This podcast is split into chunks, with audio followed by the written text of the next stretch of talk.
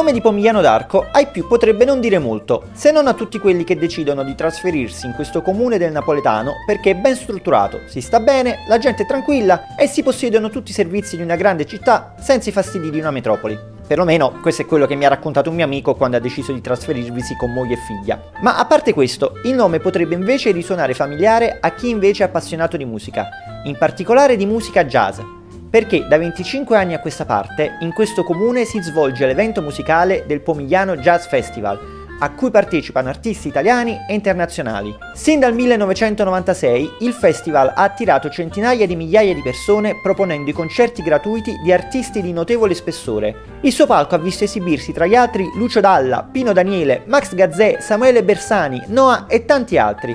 Fino a pochi anni fa l'evento si teneva all'interno del parco comunale Giovanni Paolo II. Dal 2013 in poi, invece, le note jazz risuonano tra i luoghi più suggestivi della campagna. Gli organizzatori hanno deciso infatti di far diventare l'evento un catalizzatore per la valorizzazione territoriale e hanno così spostato le masse in luoghi come parchi archeologici, palazzi storici e riserve naturali. Il festival che un tempo apparteneva alla sola città di Pomigliano è così diventato un po' il patrimonio di tutti. Un po' come la pizza, che con la musica jazz condivide le radici popolari di un'arte che proviene direttamente dal basso. E dopo questo bellissimo aggancio che mi rende estremamente furbo, vi parlo della pizzeria dove vi voglio portare a Pomigliano.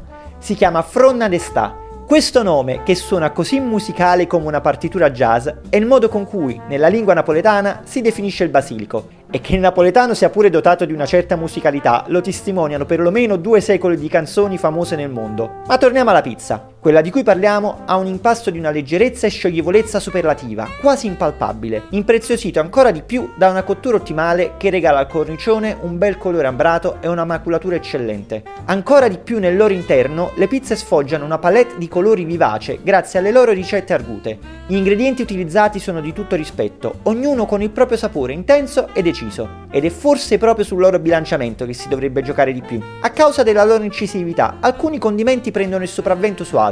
Su pizze tra l'altro che fortunatamente non si risparmiano in generosità, però rischiano di risultare un po' pesanti. Niente di grave comunque, si tratta a mio modesto parere di dover dare solo una piccola registrata a quella, un po' come quando si accordano un pianoforte, la chitarra o un sassofono. Ma d'altronde non è proprio la pizza, con la sua artigianalità irregolare, una metafora stessa di un genere musicale così creativo come il jazz?